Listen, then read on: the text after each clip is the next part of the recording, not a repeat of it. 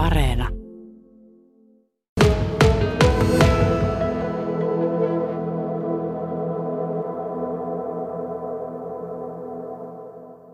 No tämä mun mielestä hyvin kuvaa sitä, että kyllä nykyään somessa kaikki nousee esiin ja kaikkeen aika nopeasti puututaan ja sitten keskustelu, keskustelu yltyy ja, ja poliitikkojen pitää olla kyllä tosi tarkkana siinä, että miten ja mitä he siellä nostavat esiin.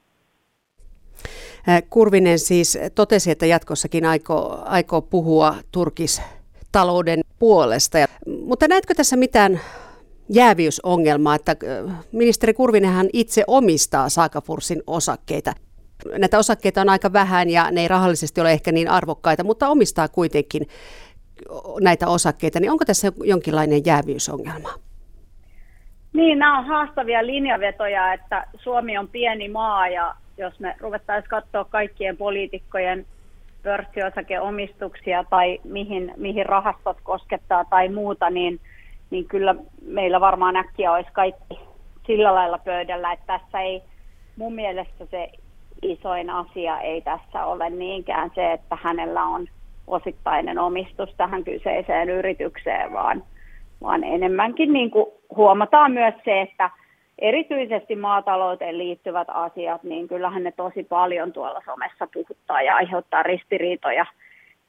Ja siinä mielessä sitten niin kuin jotenkin olisi ehkä, ehkä häneltä odottanutkin äh, hallitumpaa viestintää sitten tässä aiheessa – koska kuitenkin hän on päivittäin tekemisissä teemojen kanssa, jotka näitä keskusteluja nostaa. Niin, Kurvinen itse totesi, että ei tällä hetkellä tee mitään pörssikauppaa nyt ministerinä ollessaan. Mutta oliko tämä nyt tietoinen ulostulo? Varmasti hän osasi arvata, että, että tästä jonkunlaista keskustelua tulee ja somessa kuhistaa, niin tekikö hän tämän tietoisesti? Niin kyllähän hän oman, oman alansa yrittäjyyttä siinä nosti esiin ja, ja sillä lailla myös oman alueensa yrittäjyyttä, että meillä on vaalit tulossa ja, ja Kurvinenkin on tältä alueelta paljon ääniä kerännyt, että, että siinä mielessä niin kuin varmasti oli tietoinen, mutta, mutta se, että oliko tieto, tietoinen ähm, tämän yrityksen promo nimenomaan siitä näkökulmasta, että hänellä näitä osakkeita on, niin siihen en usko.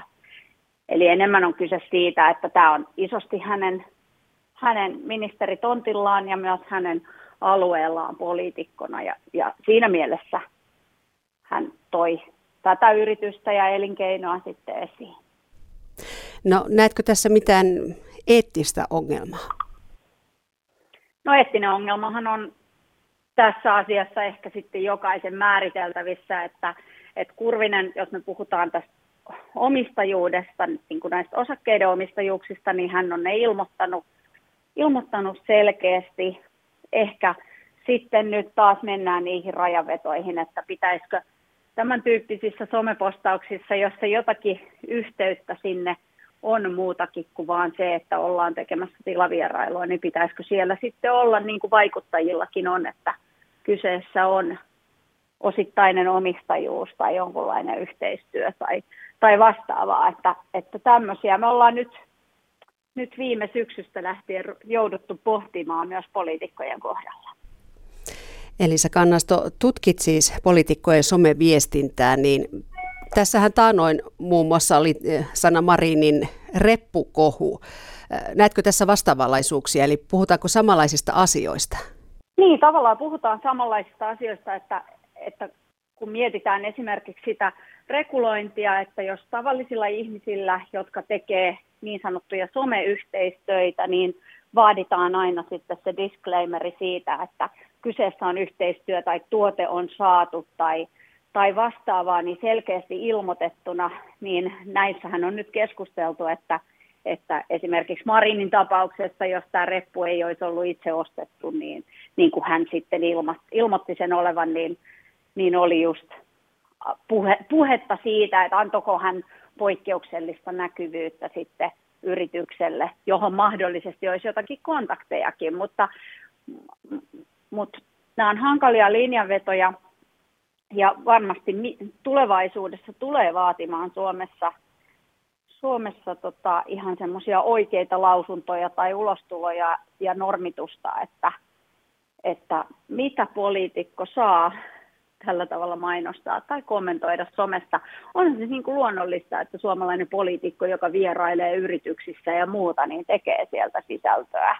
Ja sitähän yritykset myös toivoo, mutta, mutta sitten, että missä ne rajat menee, niin niitähän ei ole vielä kauhean selkeästi ilmastu.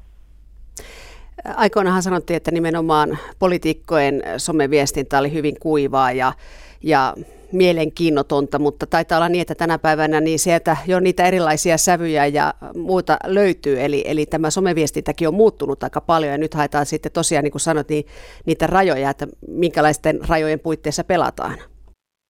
Kyllä, me ollaan nyt nähty sitä, että meillä on niin kuin nuorempia poliitikkoja astunut mukaan, jotka sitten ehkä myös eri tavalla viestii ja on tottunutkin viestimään somessa ja uusilla alustoilla, niin, niin kyllä me varmasti ensi vaaleissakin joidenkin kohdalla mietitään, että onko tietynlaiset tanssivideot vaalikampanjoihin sopivia tai, tai jotain muuta, että, että niin kuin me tullaan näkemään erilaista sisältöä ja, ja muutoksia siinä ja se on ihan toivottavaakin, koska myös meidän yleisöt muuttuu.